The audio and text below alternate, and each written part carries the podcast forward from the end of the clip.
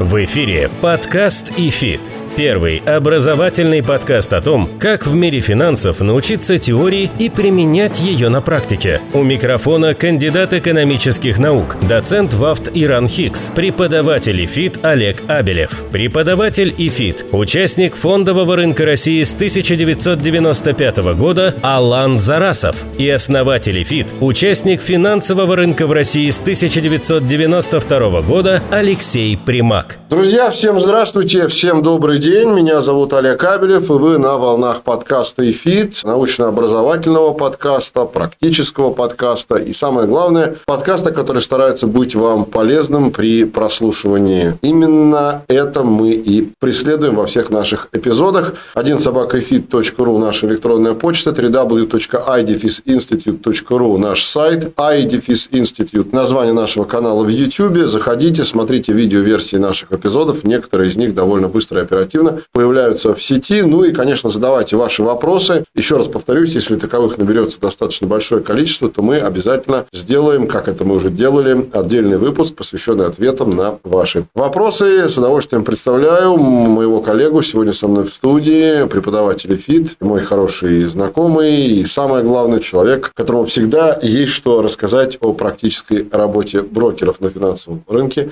Алан Зарасов. Алан, привет. Привет. Ну, у тебя тоже есть, кстати, что рассказать рассказать, не прибедняйся. А нам обоим огромный опыт. Точно есть что рассказать. И сегодня мы продолжаем этим эпизодом целую серию под названием «Как выбрать брокера». В предыдущих эпизодах мы много говорили о том, как вообще ориентироваться в мире брокеров, что такое брокерская лицензия, какими видами деятельности брокер должен заниматься, чтобы его можно было выбрать. Мы говорили о том, какими может быть вариантами связан выбор брокера при выборе тех или иных рынков рынков, нужно обязательно смотреть, на какие биржи, на какие рынки, имеется в виду по географическому признаку дает брокер доступ. Но сегодня, наверное, мы будем говорить о том, что многих не может не волновать, хотя на самом деле есть точки зрения, что наша сегодняшняя тема, она даже не первоочередная при выборе брокера. Тоже любопытно будет об этом поговорить. Итак, комиссии. Вот тема, которой мы сегодня будем довольно много времени посвящать. И прежде всего скажу, что речь пойдет, конечно, о комиссиях для физических лиц. Мы не трогаем комиссии для юридических лиц. Возможно, в будущем мы к этому вернемся, но сегодня мы говорим, даже, наверное, начинаем наш разговор о том, что такое тарифы для физических лиц у брокеров, на что стоит обращать внимание в этих комиссиях и тарифах, и вот все, что с этим связано. И в связи с этим, Алан, первый вопрос к тебе общего плана. Вот бытует такая точка зрения. Мы сейчас более подробно будем говорить о комиссиях, что на самом деле есть ситуации, когда вообще выбор брокера не диктуется его по тарифам и комиссиями для того, кто ищет брокера. Что на самом деле есть вещи поважнее комиссии, что плюс-минус комиссии примерно у всех брокеров одинаковые, а есть некоторые брокеры по мотиву брокера Робин Гуд зарубежного, который вообще отказался от комиссии, сказал, что все бесплатно. Но бесплатно, как известно, только сыр в мышеловке. Мы то, коснемся. И то, да, и то его бесплатно. надо купить, значит, брокер Робин Гуд зарабатывает на чем-то другом. Но мы сейчас не о Робин Гуде. Вообще, как тебе такая точка зрения, что тарифы это вообще не важно, это в 25 первую очередь нужно на это обращать. Ну, ты же помнишь мой целевский файл, да, с критериями. Помню. Да, и у нас уже, по-моему, третья передача по поводу выбора брокера, и только на третью передачу мы дошли до вот этих священных цифр комиссий. Поэтому вот, соответственно, уважаемые зрители, слушайте, делайте вывод, насколько мы с Олегом по нашему опыту и ощущениям ставим эту задачу, проблему выбора брокера, исходя из комиссии, на какую он далеко не на первый.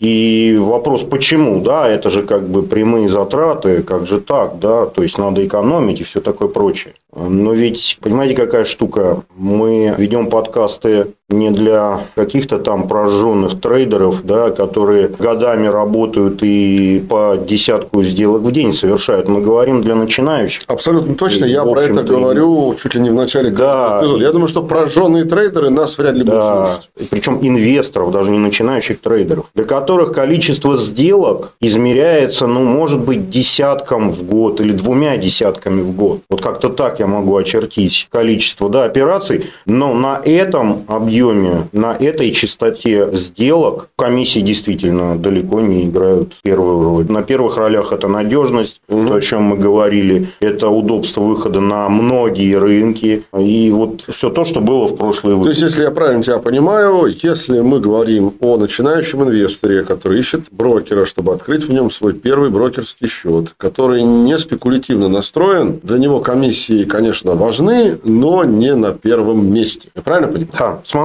просто внутри брокеров тоже сложилась некая специализация. И она как бы не только в России, она везде в мире. Ну, это как вот э, авиакомпании есть дисконт. Есть, дискаунтеры. Да, дискаунтеры. Да. Есть, как говорится, полноценные со всем сервисом. Примерно то же самое у брокеров. Есть брокеры, которые за минимальные комиссии дают просто выход на рынок и ничего больше. А вот э, хорошо очень ты привел пример с сравнением с авиакомпаниями. Я тогда тебя так спрошу. Прежде чем мы вот будем уже в детали тарифов погружаться. Что такое дискаунтер э, на примере авиационной компании? Это, по сути, очень привлекательная низкая цена, но по факту, когда ты начинаешь, как говорится, дело кроется в мелочах, разбираться в деталях перелета, ты понимаешь, что практически за любую дополнительную услугу, которую ты хотел бы получить, ты будешь платить. Да. Вплоть до того, что ты там размер своей сумки при выходе на трап кладешь в специальную такую форму, Точно не дай бог, так. там 2 сантиметра ты перелимитил, ты заплатишь. Можно ли эту модель сравнения дискаунтеров авиакомпаний с обычными авиакомпаниями, которые не дискаунтеры, экстраполировать на условно брокеров дискаунтеров и брокеров не дискаунтеров? Что ну, тебе только дают возможность, там, я не знаю, открыть счет, а все остальное у такого дискаунтера-брокера изволь заплатить деньги, либо нет. А, смотри, дискаунтер авиакомпании, да, минимальная цена, все остальное за деньги. Но у тебя есть опция выбирать, платить или не платить за доп. услуги. Полноценная авиакомпания все сразу включает в билет. Хочешь ты этого или не хочешь. Нужно тебе это или не нужно. Может быть, ты не хочешь выбирать место в салоне, может, тебе все равно куда сесть. Но тебе угу. это уже навязывают, и ты априори за это платишь. Та же самая примерно ситуация и у дискаунт-брокеров. Философия такая, вы все сами знаете, вы не первый год на рынке. Мы не будем вам давать аналитику, хотя она у нас есть, но за дополнительные деньги. Мы понимаем, что вы профессионалы, вам просто нужен дешевый выход на рынок. Вот вам дешевый выход на рынок. Все остальное за дополнительные деньги. Давай тогда вот еще раз да, уточним для наших слушателей, что у такого брокера входит в базовый вот этот дешевый тариф. Что вообще за него можно получить?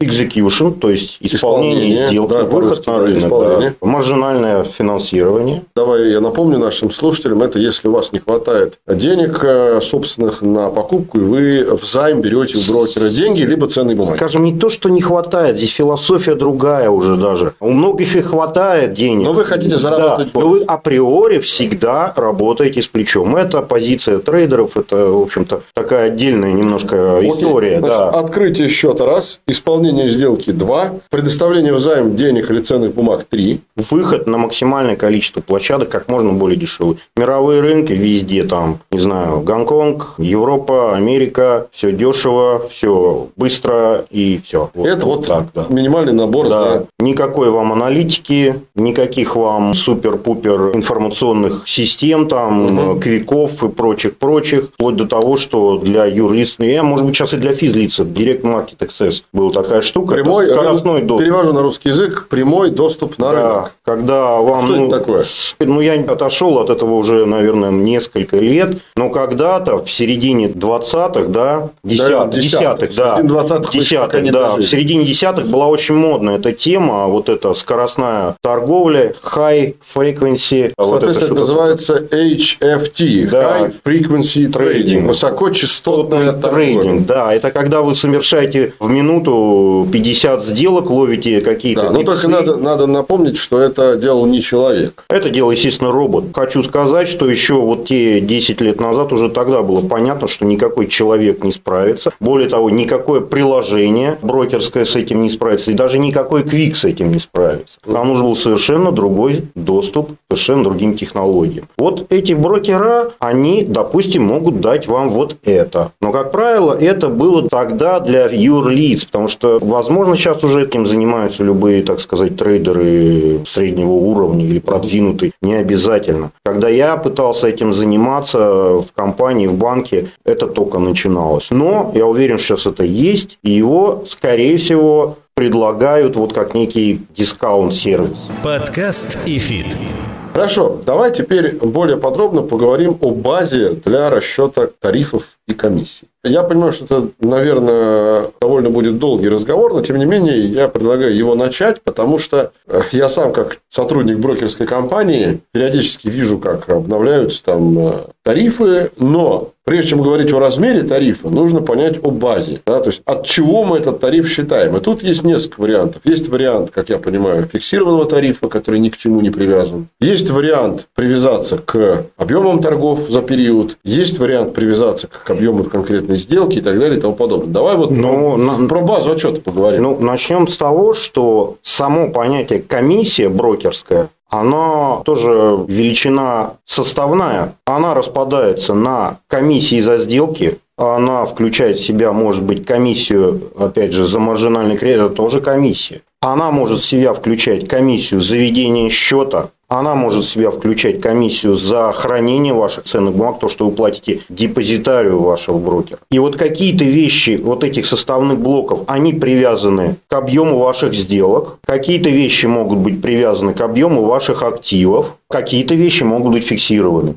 То есть нет какой-то привязки строго к одному параметру. Либо фикс, либо объем сделок, либо объем активов в брокере. То есть э, весьма все непросто, если посмотреть, допустим, А тогда вопрос такой, что влияет на выбор брокеров базы для расчета комиссии? Условно говоря, я понимаю, что за всех брокеров мы не в ответе, но давай так. Из тех брокеров, с которыми работал ты, в которых работал ты, условно говоря, есть набор комиссий фиксированных, да? есть набор комиссий от объема сделок за период, есть набор комиссий, которые рассчитываются от суммы конкретной сделки. Что в каком случае брокеру выгоднее. То есть, когда он установит фиксированный, когда он Смотри, установит другой или понятно. третий. Давай вот об этом поговорим, потому что это Э, важно. Философия такая, чтобы понимали наши слушатели и зрители, в таких вещах, как комиссия, брокер не ваш друг. Задача брокера с вас побольше заработать. Его не очень интересует, ну как, в какой-то степени, конечно, интересует, но на самом деле не сильно. Ваш финансовый результат. Он не доверительный управляющий, не надо это путать. Его задача, поскольку вы открыли счет, получить с вас максимально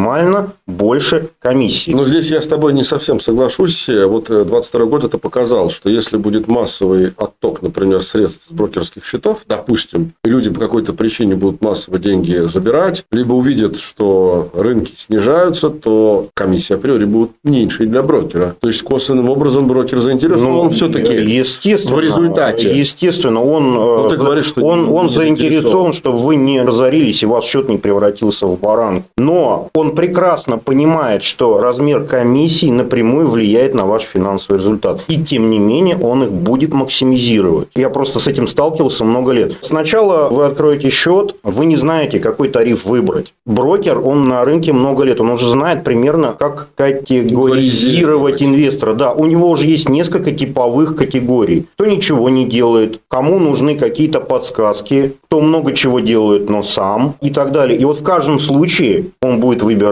если вы, скажем, не делаете много сделок, а вы постоянно сидите в каком-то портфеле без маржи, то для вас будет предусмотрен тариф, где вы не платите за сделки, но у вас будет какой-то повышенный тариф, вам может на этом тарифе будет пониженная комиссия от объема сделок, и вы, кстати, увидите, о, классно, какие низкие комиссии, но у вас будет выше комиссия за ведение счета, вам будет в этот тариф включена депозитарка, прочие какие-то платежи. То есть брокер, он максимизирует свою прибыль с каждой категории клиента. Это его задача и вполне нормально. Ну, окей, давай все-таки мы вернемся к моему вопросу. Я абсолютно с тобой согласен в плане максимизации прибыли. В каком случае, вот что влияет на выбор брокера, фиксированную комиссию установить, привязать ее к объему сделки или к объему за период? Логика совершенно прямая. Если вы пришли на рынок, чтобы активно, что называется, торговать, то вам, конечно, нужно минимизировать тариф за сделки. То есть, саму по себе вот эту торговую комиссию, то, что вы платите при каждой сделке. Если вы хотите сформировать просто портфель и ничего не делать, то, вопреки, там, может быть, желанию брокера, вы должны найти тот тариф, когда вы будете платить, может быть, большие комиссии со сделок, но ничего или очень мало будете платить фиксированных платежей. Какая вам разница, высокая комиссия или низкая, если вы один раз ее заплатите,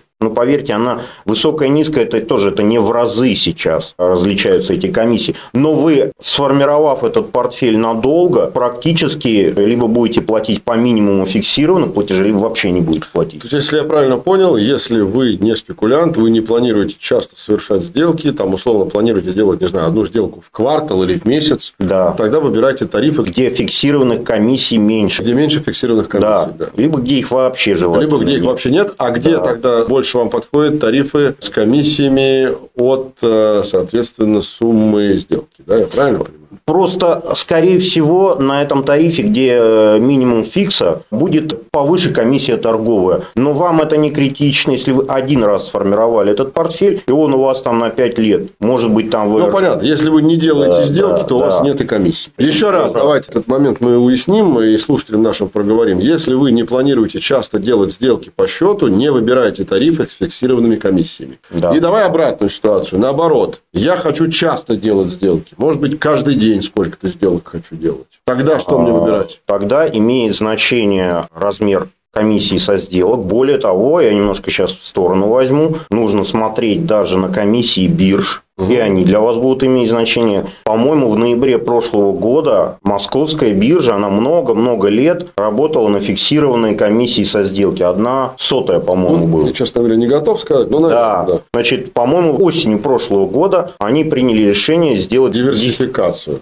Да. Расширить количество а, значит, тарифов. Э, да, они просто сказали, что тот, кто маркет-тейкер, то есть тот, кто совершает сделку по чужой котировке на рынке, то есть пришел и вот, к примеру, купил по цене предложения, тот платит 3 сотых. А тот, кто маркет-мейкер, то есть тот, кто становится Сам в стакан, да, и ждет своей участи, да, купить, не купить, продать, не продать, тот не платит ничего. Но, как я понимаю, Алан, для обычного клиента, который хочет открыть брокерский счет, напрямую, напрямую, я подчеркиваю, биржевые комиссии не суть принципиально, потому что я их плачу через брокера. Да, но... Я напрямую же бирже не плачу комиссию. Да, совершенно верно, но, например, одна сотая была всю жизнь, это мы имеем в виду ММВБ, акции, облигации, площадка. А как бы три сотых это уже становится сравнимо с средними От тарифами. чего? Давай, давай базу. Уточним. От объема сделки. Объема сделки. Да. Три сотых это уже становится вполне себе сравнимо с комиссиями брокеров. То есть, по сути дела, биржа с вас зарабатывает еще столько же, сколько в среднем ваш брокер. То есть, уже мы должны, если, например, клиент торгует активно, несколько десятков сделок там в день, он должен уже понимать, не только выбирать минимальную торговую комиссию брокера, но и смотреть вообще, как он делает сделки, потому что он и биржа будет переплачивать. Я понял. А вот что касается отношения к фиксированным комиссиям, если я торгую редко, понятно, что вот мы только что сказали, я их не выбираю. А наоборот, если я торгую часто, для меня такие фиксированные комиссии интересны, выгодны или нет? Как для а, клиента? Фиксированные, допустим, раз в месяц какие-то. Да, ну там раз в неделю, э, раз в месяц. У тебя большой оборот, у тебя основные затраты от оборота. Угу. Тебе не так важно, сколько ты платишь в месяц. Какие-то там 300, 400, 200 рублей с позиции или 200 рублей вообще за портфель, за хранение, вот эти угу. все попутные платежи, да? Нет, нет, я, я, я не про это, Калан. А я имел в виду, что? что если, допустим, понятно, что фиксированные какие-то эти платежи я плачу. Допустим, я много сделок делаю, там, не знаю, в неделю. У меня какой-то счет, где, значит, тариф, вне зависимости от того, сколько я сделал сделок, а,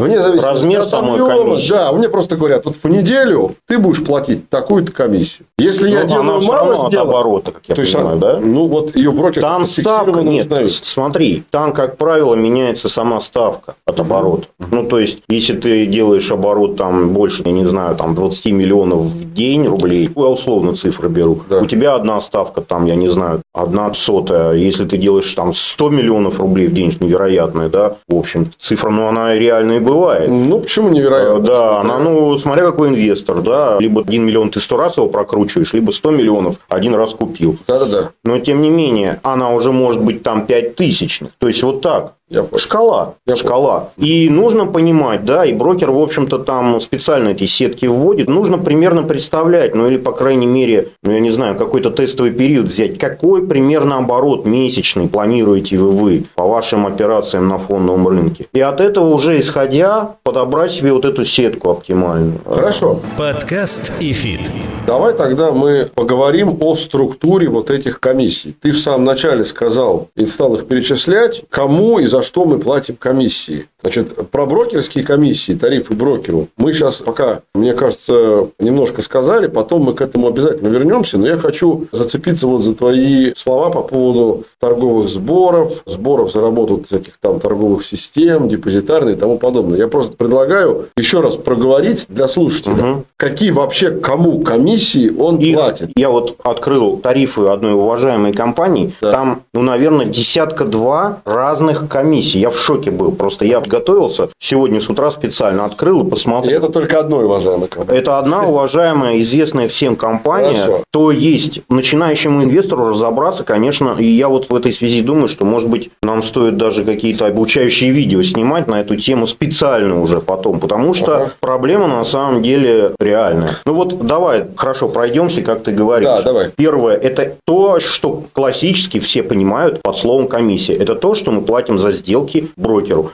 Сделал сделку, заплатил. Не сделал, не заплатил. Сразу вопрос, когда это списывается? Моментально, при каждой По сделке. итогам торгового То есть, дня. я могу в течение дня делать какие-то сделки, у меня списание будет не сразу по факту, а когда закончится Ну, торговый день. разница небольшая. Считай, что это сразу. Ну, Почему сразу? Я сделал сделку в 11 утра, я тебя понимаю. а списание будет там я, в 7 я, я уже некие такие жизненные Ага. э, рекомендации, потому что если у тебя действительно там десятки, сотни сделок в день, вот это вот высокочастотная торговля, то у тебя, конечно, все спишется потом, да, в конце дня, но ты должен ну, как-то понимать, что у тебя может быть резервировать, грубо говоря, даже, потому что суммы могут быть значительные. Я понял. А это у всех так в конце дня? Или, например, есть варианты, когда в конце недели, в конце месяца? Или это Нет, практика нет, торговые комиссии. Ежедневно. Да. Все, Да, окей. да. Далее идем. по известности и вот такой, как бы, скажем так, популярности, это идет на втором уровне. Я считаю, это плата за перенос позиции на следующий торговый. Так, давай поясним, Не обеспечен. поясним еще раз, что это такое, за что тут берет брокер деньги. Значит, вы внесли какую-то сумму, не знаю, миллион рублей. Любой брокер уже у нас в России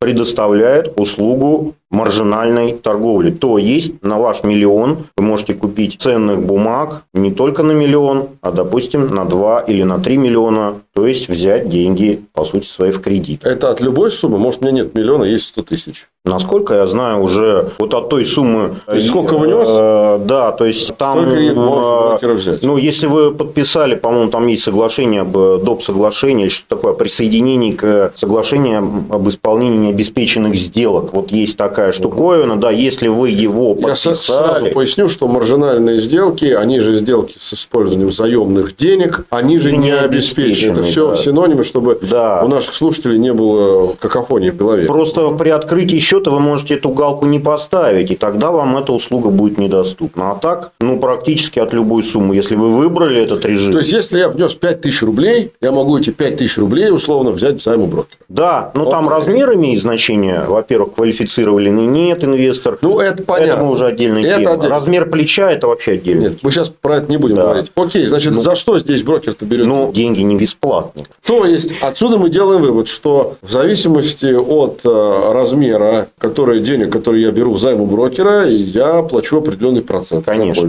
конечно. Либо ставка не зависит от размера денег. Ну, условно говоря, внес миллион, да? Я хочу еще миллион взять в займ. Мне брокер говорит, это будет стоить столько-то. Второй вариант. Я внес 5 тысяч рублей, хочу 5 тысяч рублей взять займ. Ставка будет такая же? Бывает, бывает, от размера зависит. Я не знаю, по-моему, вот я здесь не находил такого вот на этом примере, но она не сильно зависит от размера Суммы. э, По-моему, даже вот и Понял. не встречал. От валют она зависит. Да. Доллары, естественно, по одной ставке, рубли по другой. Ну, это понятно. Евро по третьей. Я э, понял. И так далее. Давай мы сразу скажем нашим слушателям, это важный момент, э, чтобы не забыть. Потому что сейчас нас послушают, скажут, что так я сейчас открою счет и, в принципе, под любую историю себе возьму займ. Насколько я помню, если что ты меня поправишь, необеспеченные Не сделки под любую. и займ, который может дать брокер, это денежные средства, которые брокер предоставляет, опять же, не бесплатно, не под каждый актив. Естественно. И не на покупку всего подряд. Естественно. Есть у каждого брокера целое подразделение риск-менеджмент, которое, в общем-то, одной из основных его задач является обеспечение рисков, потому что брокер,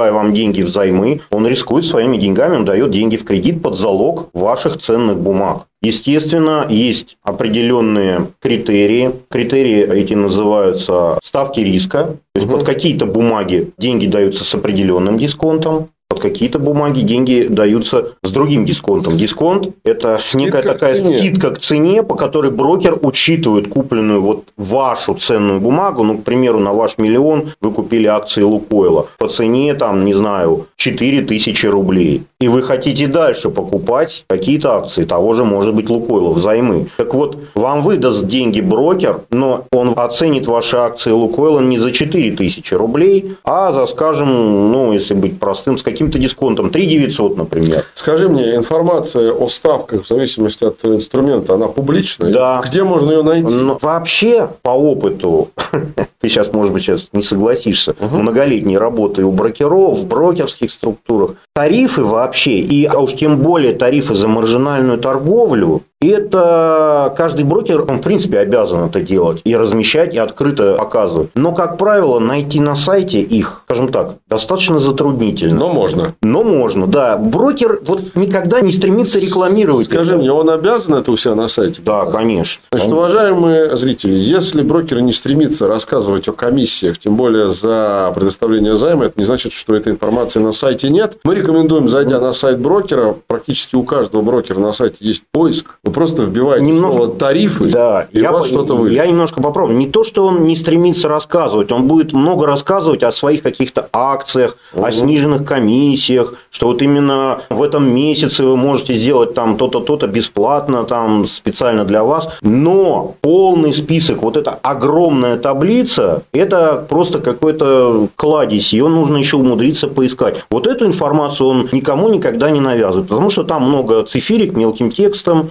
с точечками, звездочками, ну, мы понимаем, о чем Ну, идет понятно. речь. Да. Ну, тем не менее, я еще раз, наверное, и Алан присоединится, призываю вас, дорогие слушатели, все-таки потратить время на поиск этой таблицы, этих цифр. И прежде чем открывать счет в брокере, внимательно их поизучать, даже не в контексте того, принять решение открывать, не открывать. Если вы планируете, допустим, то, что мы только что обсуждали, брать у брокера взаим деньги на покупку активов или ценных бумаг, ну, извольте потрудиться, посмотреть, сколько это стоит у каждого брокера по конкретному активу. Потому что у каждого брокера, если я правильно понимаю, есть своя сетка, да, Илон? И привлечение заемных денег для покупки одного и того же актива у разных брокеров может стоить по-разному. Да. Вот что. Значит, сказать. вот то, о чем говорил только что Олег, это покупка, по сути дела, на маржу, в кредит, необеспеченная сделка. Критерии оценки вашего обеспечения, вашего исходного портфеля, то, что вы купили на свои деньги, у каждого брокера они немножко разные. Они какие-то общие критерии задаются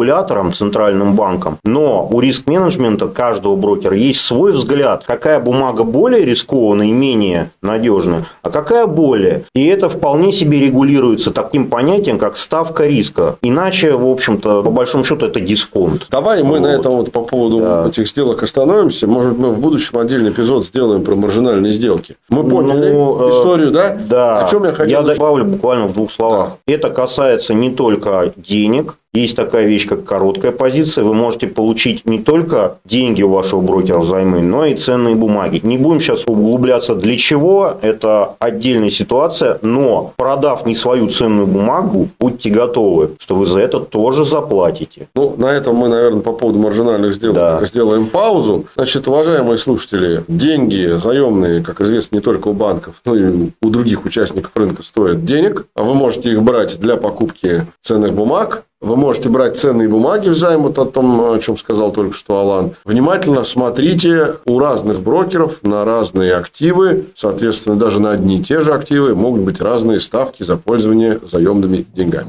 Подкаст и фит. У нас остается не так много времени до конца эпизода. Давай еще, кроме, значит, Я бы... про открытие счета мы сказали, Да. а, сказали про маржинальные сделки. Я бы Что еще? Э, Смотри, вот мы никак сейчас, уже у нас, наверное, не Давай, так давай. много времени. Ну, вот, к сожалению, или к счастью, эту тему не обойти, этого Робин Гуда, да, как ты его назвал, А, значит, Робин Гуд это который сделать, делается бесплатно. известный э, американский брокер, который, ну, из крупных брокеров, может быть, были какие-то и другие, но, по крайней мере, из того, что я видел в СМИ, из крупных брокеров это был первый брокер, который официально объявил о том, что он прекращает вообще взимать какие-либо тарифы и комиссии. Ну, да. Хочется спросить, наверное, если бы я слушал этот эпизод, я вообще спросил бы, как это возможно? Вот сейчас попробую Давай. объяснить. Значит, на нашем рынке есть аналогичная тема. Не будем мы называть брокера, но, скажем так, фразу free trade а, Свободная слышали, торговля. слышали, я Вернее, не думаю, многие инвесторы, да, free trade это тема сейчас рекламируется широко. Те, кто знает, те- те знают. Так, Вот. окей. О чем идет речь? Значит, о том, что вы открываете счет у известного брокера и торгуете, не платите комиссии от ваших сделок. Вот эти самые комиссии за сделки ноль. Я зашел и посмотрел реально, что такое фритрейд. Возвращаясь к маржинальной торговле, если обычный инвестор не на фритрейде платит порядка, по-моему, 16 годовых, это за деньги в кредит, рубли, Это вот то, о чем мы говорили Да. что. а за бумаги он платит 13, по-моему, годовых в рублях, то тариф э, trade означает, что вы будете платить порядка, ну, примерно 25-27% годовых За что? за маржинальную торговлю. А если я не использую маржинальную торговлю на этом тарифе, мне его не откроют. Вот вопрос. А. А, Понимаешь, то есть, опять же, ну, ты спрашивал, как вот работает, почему Робин Гуд. Я за Робин Гуд ничего не могу сказать, я там счет не открывал. Нет, меня сама модель интересует. Но вот замечательный free trade, который так широко нам здесь рекламируют в интернете, он на самом деле далеко не free. Безусловно, кто бы Вот. сомневался. Поэтому, когда вам захочется купить что-то в маржу,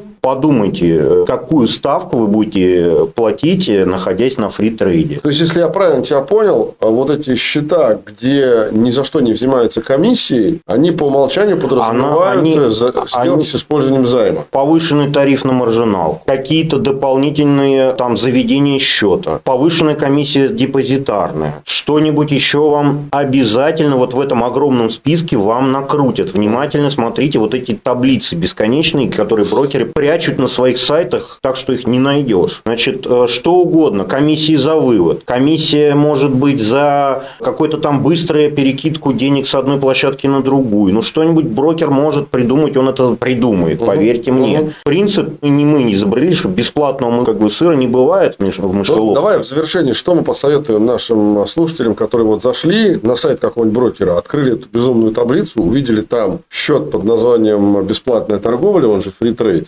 Бежать как от огня, изучать, Нет, нет, открыть. нет. Начнем с того, что не надо ничего никуда бежать. Это не мошенничество, это просто бизнес брокера. Значит, если у вас есть менеджер, если у вас большой счет, у вас должен быть свой персональный менеджер, такое до сих пор есть. Берите вот эту таблицу, берите в руки трубку телефона и начинайте пытать своего менеджера. Поверьте, он за это получает деньги. А если нет у меня менеджера? Ну, но все равно есть какие-то горячие линии, есть интернет. Значит, спрашивайте, есть куча отзывов, как себя люди чувствуют на разных тарифах, какие там засады, подводные комиссии. Это ваши деньги. Никто не собирается вас обманывать у брокеров. Мы уже на прошлых подкастах оставили тему мошенников. Вот мы сейчас говорим о честном бизнесе. Но никто не запрещает честному бизнесмену-брокеру зарабатывать с вас по максимуму. Честно. Да, честно. А ваша задача, чтобы он зарабатывал с вас по минимуму. Тоже честно. Тоже честно. Хорошо, давай будем подводить потихоньку потихонечку итоги нашего эпизода. Я думаю, что в следующий раз мы начнем как раз с честных возможностей ну, мы... работать по максимуму. Ты знаешь, мы комиссии, наверное, осветили, ну, процентов, я не знаю, на 30 Вот только. это очень хорошо. Мы не торопимся, потому что остальные, Безбрежная тема остальные вообще. 70% Мне кажется, мы- мы продолжим делать Мне кажется, выбор брокеров мы будем делать весь год, вот эту тему. Тем лучше, пускай это будет такая история, но она, мне думается, очень важна, потому что я подобного контента не слышал, а думаю, что зрители наши тоже, и они будут знать, где это можно послушать, на волнах подкаста и фит. Поэтому, уважаемые слушатели, в следующий раз мы продолжим говорить о комиссиях. Тут, поверьте, есть где развернуться. И я на самом деле не буду обещать, но все-таки сподоблюсь. Либо буду освещать на Телеграме эту тему отдельными подробными постами, либо будет отдельное видео с вот этими ужасными таблицами, где будем разбирать прямо вот всю таблицу. Вот, вот, Замечательно. вот, да, Замечательно. что-то надо с этим делать, потому что то, что вот я видел в интернете, да, я смотрел YouTube, как выбрать брокера. Ну, все вот за 15 минут в ролике человек пытается объяснить, ну, Ну, необъятно. Понятно. В общем, уважаемые слушатели, вот теперь вы поняли, почему нас надо не только слушать, но и смотреть, потому что следующие эпизоды, которые будут на нашем YouTube-канале выкладываться, они будут уже с вот этими, как выразился Алан, ужасными таблицами сзади нас. И мы будем эти ужасные таблицы препарировать. Не боюсь этого слова. Меня зовут Олег Кабелев. Еще раз большое спасибо всем вам, что слушали нас. www.idfisinstitute.ru наш сайт в интернете, iDefisInstitute наш адрес в YouTube, один собакафит.ру это наш, собственно говоря, адрес электронной почты. Еще у нас есть телеграм-канал, куда Алан Юрьевич грозился писать только что посты про комиссии длинные. Э, Ну, Так как-то что- будет освещаться. А вот хотите почитать эти посты, подписывайтесь на наш канал, на EFIT и на EFIT Pro, кстати говоря. Это канал, где уже информация подается немножко другим языком для тех, кто уже не начинающий, а продвинутый, и кто послушал довольно много эпизодов нашего подкаста. На этом не прощаемся. Алан, большое тебе спасибо. Спасибо тебе. Напоминаю, что вместе со мной в премудростях комиссии брокеров и в этих дебрях ужасных таблиц начал, но не завершил и не продолжил, а мы это сделаем в следующих эпизодах, разбираться мой коллега по институту, преподаватель ФИТ и человек, который обладает большим стажем, в том числе разбора комиссий брокеров Алан Зарасов. Еще раз спасибо. Меня зовут, по крайней мере, пока на данном этапе в рамках этого эпизода Олег Кабелев. Я являюсь преподавателем ИФИТ. Слушайте нас на тех платформах, где мы есть. Пивочки в конце эпизода. Еще раз вы это услышите. И до встречи на будущих эпизодах подкаста ИФИТ. Тема комиссий только началась. Всем пока. Пока. Удачно сделал. Напоминаем, что подкаст и фит можно слушать на Apple подкастах, Google подкастах, CastBox, Spotify, ВК, Сберзвуки и Яндекс.Музыке.